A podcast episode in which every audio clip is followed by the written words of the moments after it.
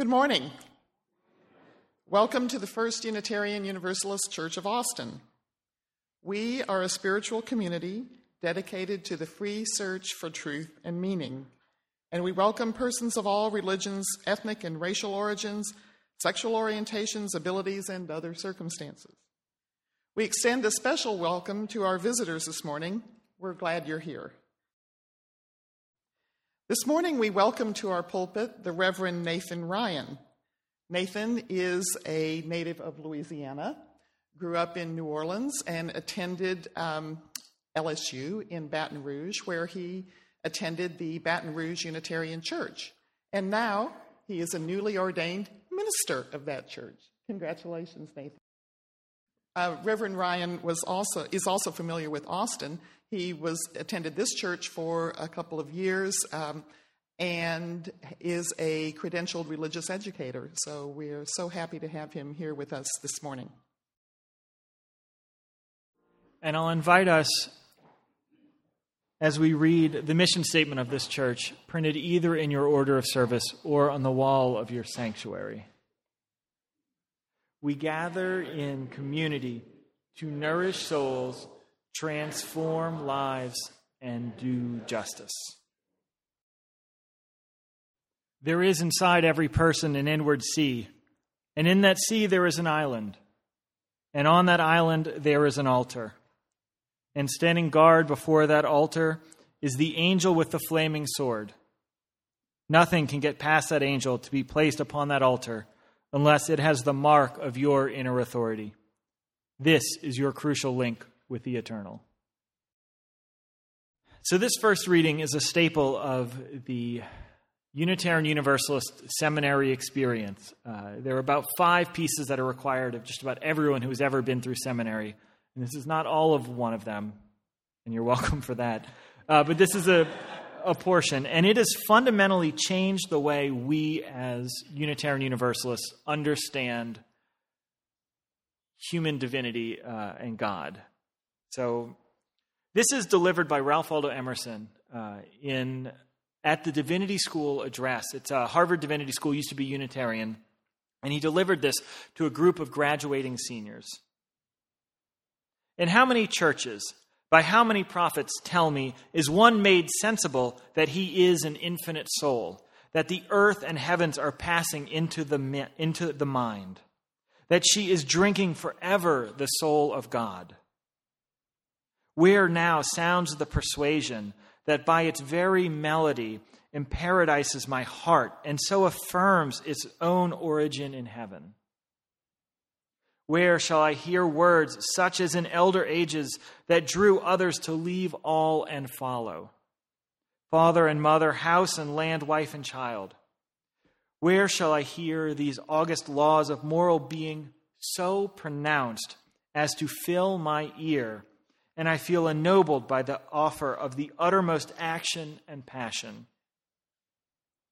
The test of true faith certainly should be its power to charm and command the soul, as the laws of nature control the activity of the hand, so commanding that we find pleasure and honor in obeying.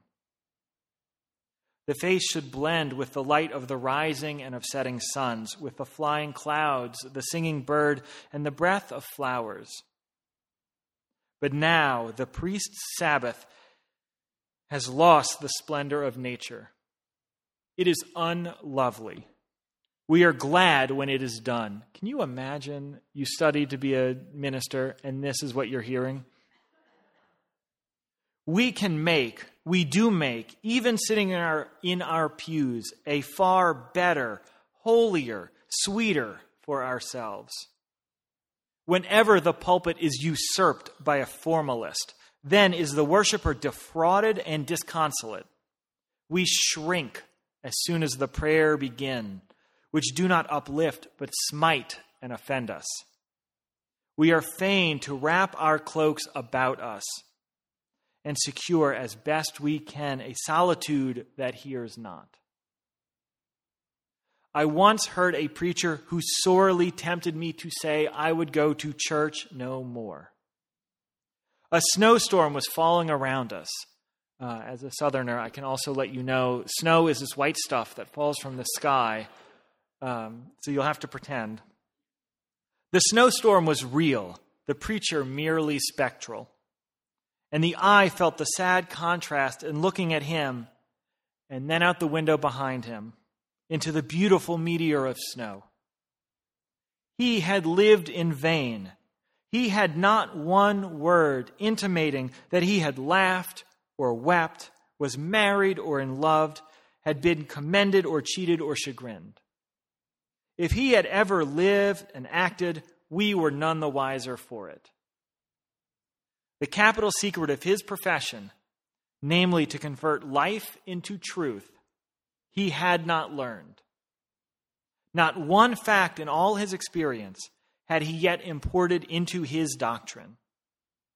This man had plowed and planted and talked and bought and sold and read books and eaten and had headaches and his heart throbs. He smiled and suffers.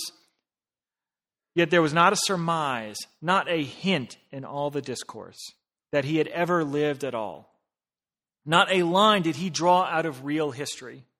The true preacher can be known by this that he deals out to the people his life, life passed through the fire of thought.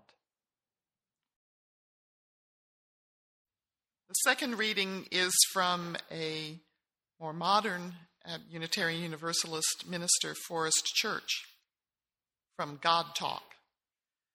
To the consternation of several of my auditors, Unitarians of a decidedly humanist temperament, I could not give lectures on my new book called God Talk without an occasional allusion to my faith in God. Mind you, I tried very hard not to offend their anti theological sensibilities. I told them that God is not God's name, merely our name for that which is greater than all and yet present in each. If you aren't comfortable with God talk, I said, just think of this power in terms of the life force, the holy, the ground of our being, being itself. As carefully as I could, I explained that I too don't believe in the God that they may long ago have rejected and whom many of their more orthodox or fundamentalist neighbors credulously embrace. I don't believe in the great man in the sky. I don't believe in a God that orchestrates history or meddles in our daily lives. This God, the God I too disbelieve in, is far too small to capture my devotion, even to entertain my mind, and certainly too small to quench my doubts. In any event, I said these things to my Unitarian friends. Fortunately, humility is the cornerstone of my theology because several of them refused to swallow a word of this. What seemed self evident to me and actually quite harmless as far as religion goes caused great offense, especially to one of my favorite fellow passengers, a Unitarian lay leader from a tiny fellowship in Northern California. As we were disembarking, he sent this parting shot across my theological bow. Forrest, he said to me, after a week of listening to you, I've decided that you are doing far more damage to the cause of liberal religion than Jerry Falwell, Pat Robertson, and all the rest of them combined. When these people talk about God, no one with an ounce of critical intelligence pays them any mind.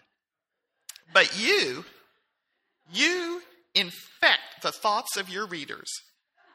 You spread your disease to innocent victims unwary of how contagious you are. If you continue in this way, you could set liberal religion back at least a hundred years. I have never been so flattered in my life. to think that I, who will never be guilty of committing a bestseller, could strike anyone as being sufficiently powerful to set back liberal religion even a decade.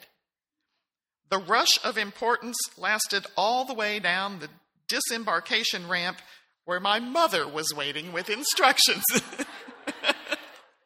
Nonetheless, it did get me thinking why does God talk have so profound an effect on millions of people including those who are deathly allergic to it.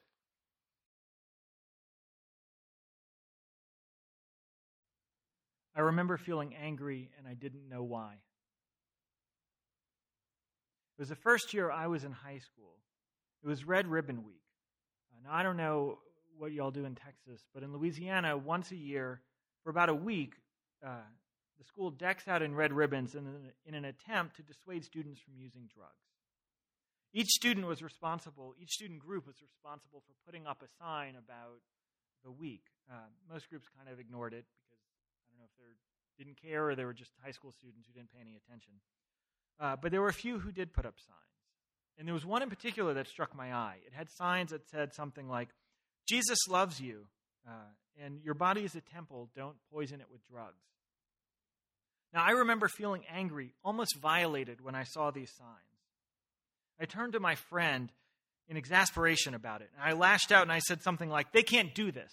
What if I put up a sign that said, There is no God, don't do drugs? My friend did not understand my anger and continued doing what he was doing. Now, if I wanted the easy explanation of my emotions, the intellectual part of me could say that I was offended because these groups violated the separation of church and state. Or maybe I was upset because these views excluded atheists and Jews and Muslims and agnostics and anyone else who didn't believe in their specific brand of Christianity. Those thoughts and justifications are not wrong. But it didn't explain why I had such an emotional reaction to it. It didn't explain a reaction out of anger and sadness. And it doesn't explain why I still hold that story in my consciousness to this day. I think deep down I was upset because I didn't have the cultural or spiritual understanding that I needed to fully comprehend God as a concept or as an experience. I didn't grow up with an understanding of God, not one that was real and meaningful for me. See, I grew up in a a small Unitarian Universalist congregation in uh, Louisiana. This was at the strongest point in the humanist wave of our faith. Um, it was a time where you wouldn't hear the word prayer or God or uh, scripture or any of those words in the service. So it could be some of the culture I grew up in. It could be they talked about it every week and I was just not in a place that I noticed it. Now I do I did know at the time about God described in the popular culture, a God that had no resonance for me. I knew of their God, you know, an old white man in the sky with a beard who orchestrates and judges. Because I didn't believe in him, and there was an emphasis on him, I figured that I must not believe in God at all. As I got older, my relationship with and understanding of God has grown and adapted and shifted. The experiences of God came first, and it was only later did I come to identify those experiences as God. So let me say that another way. I had experiences and feelings, but I did not have the words to describe them. It was only later, as an adult, when I started learning about a more expansive description of God, that I started identifying these feelings, feelings and experiences as divine in nature. Some of those experiences um, my time as a Unitarian Universalist youth. It was a time when I felt fully embraced by a community of caring, loving peers who encouraged me to discover and embrace my true self. And some of that discovery happened in this building, in this sanctuary, by your congregation. There were time, there were those family and friends who grew up in awful circumstances. Friends who were surrounded by neglect and mental illness and addiction, and yet were able to explore and to know themselves and to thrive. there was the incredible dedication of a chaplain and a nurse when I worked in the hospital, who gave up hours to sit with a patient. His family had already left him uh, in the last hours of his life. And they told me the reason they sat there was that no one deserves to die alone. There are those tectonic shifts towards more a more just world, like the ones we are experiencing right now with the rights of our LGBT brothers and sisters. There are those people who work for a greater dialogue, who work for justice, and who, who love those who seem unworthy of love. All of these experiences I would have described as divine or wonderful or holy, but it took a shift in my understanding to ever see them as the work of God. So I want to explore this topic with you for two reasons. First, God and our interpretations permeate our culture so much that we as a religious institution are called to explore it. And second, I think a lot of religious insight can be opened up by this type of exploration. Now, the aha moment for me about God came when I switched the agency. That is to say, when I stopped looking at God as the initiator of events, the person, person who pulls the switch to make it rain or make us love or allows us to live and allows us to die. I flipped it and I saw God as the descriptor of these things. The words of poet Annie Dillard describe uh, this very well. Uh, I don't like her dismissive attitude or her one gendered description, but the imagery is so useful I wanted to share that with you. God does not demand that we give up our personal dignity, that we throw in our lot with random people, that we lose ourselves and turn from all that is not Him. God needs nothing, asks nothing, and demands nothing, like the stars. It's a life with God which demands these things. Experience has taught the race that if knowledge of God is the end, then these habits of life are not the means, but the conditions in which the means operate. You do not have to do these things, not at all. God does not, I regret to report, give a hoot. You do not have to do these things unless you want to know God. They work on you, not on Him. And this is the part that really clicked it for me. you do not have to sit outside in the dark. If, however, you want to look at the stars, you will find that darkness is necessary, but the stars neither require nor demand it. This helped me greatly. Instead of seeing God as the cause of love, when I see love, I call it God. Just as when the waterfall falls from the sky, I call it rain, instead of saying that rain caused the water to fall from the sky. Now, because God is such a powerfully deep and complicated metaphor, I think it's okay to see God in many different ways or not at all, and that strengthens the concept. Here are a few, and I'll ask you to try some of these on. Early 20th century Unitarian theologian James Luther Adams describes God as that which ultimately concerns humanity. He also says God is that in which we should place our confidence.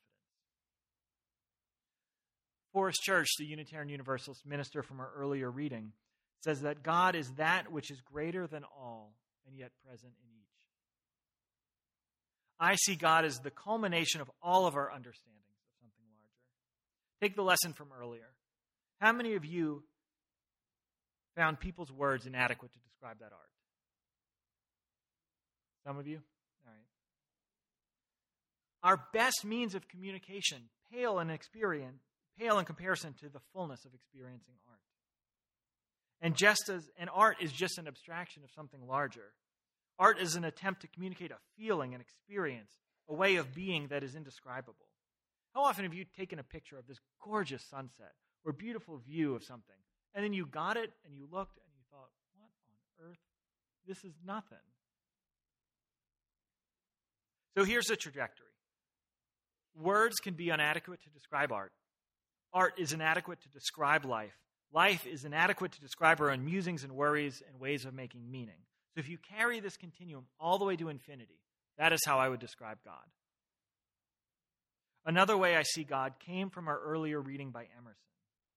What was so revolutionary about his sermon was that it took God out of the scriptures, out of the past, out of books. It was located squarely in you in each person and their own experience and their own revelation. He put the obligation of knowing the divine and understanding revelation into our very existence. I see God as the culmination of all of our understandings of the world, our understandings of good and evil and fun and justice and suffering. But it's larger than that. God is all of the understandings of everyone that and everything that has ever existed, including those who can't make meaning. So, one conception of God may be this art thing I talked about, let's say the horizontal axis. One conception of God could be every person's understanding of what it is to be alive. And if you keep layering those on and you have three or four or five dimensions, I'm not a math guy, so I don't know if that's possible. but if you add all of these dimensions, that would be a good way to describe God.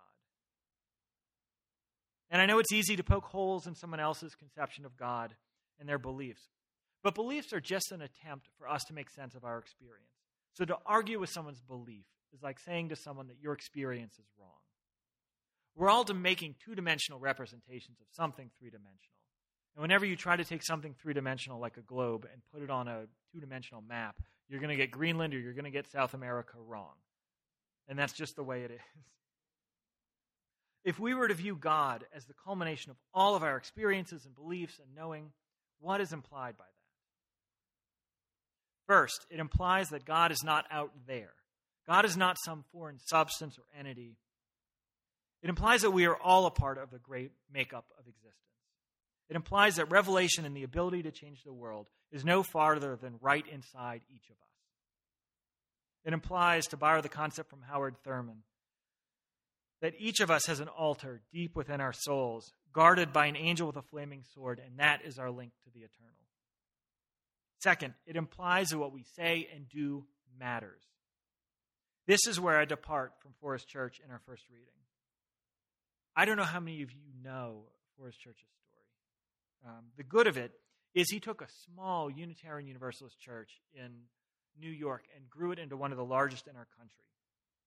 He wrote books on religion and on love and on death.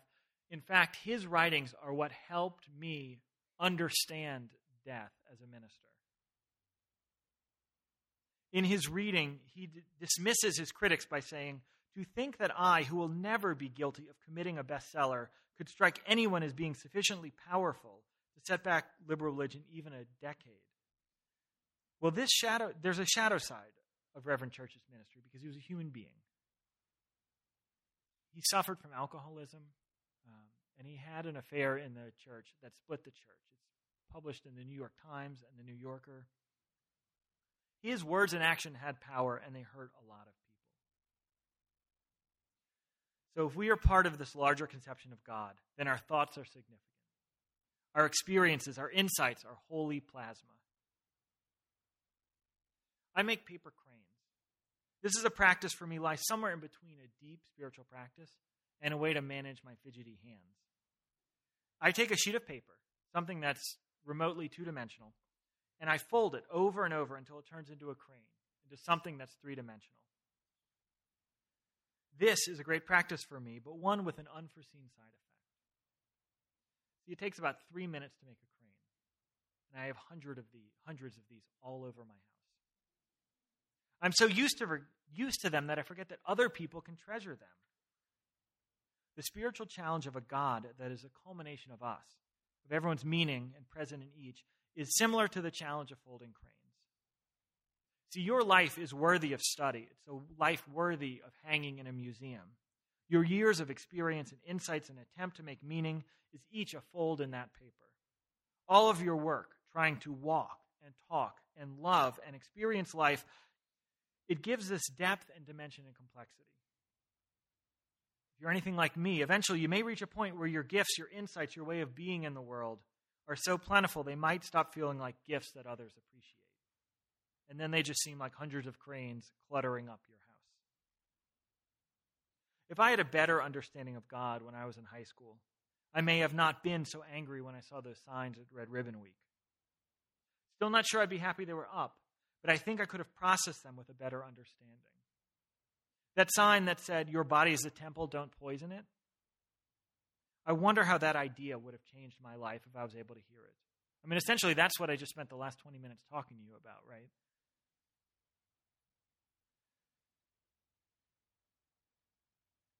This idea that we are all pieces of God, that we are made up of stardust that has existed since the beginning of time.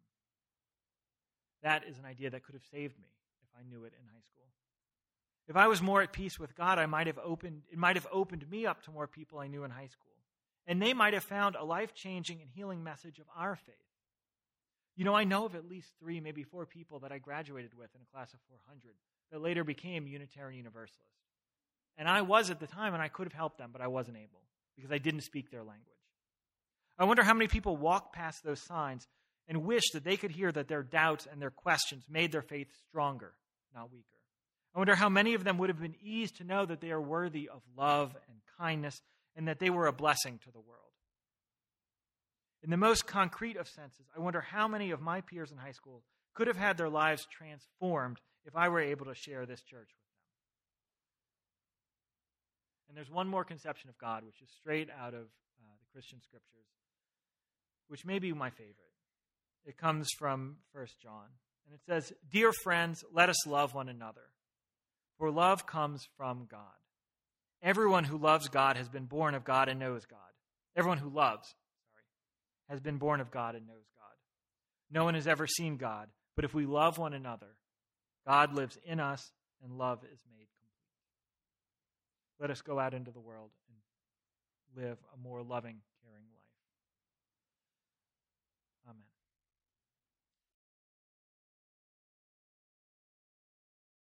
This is a presentation of the First Unitarian Universalist Church of Austin. For more information, visit our website at www.austinuu.org.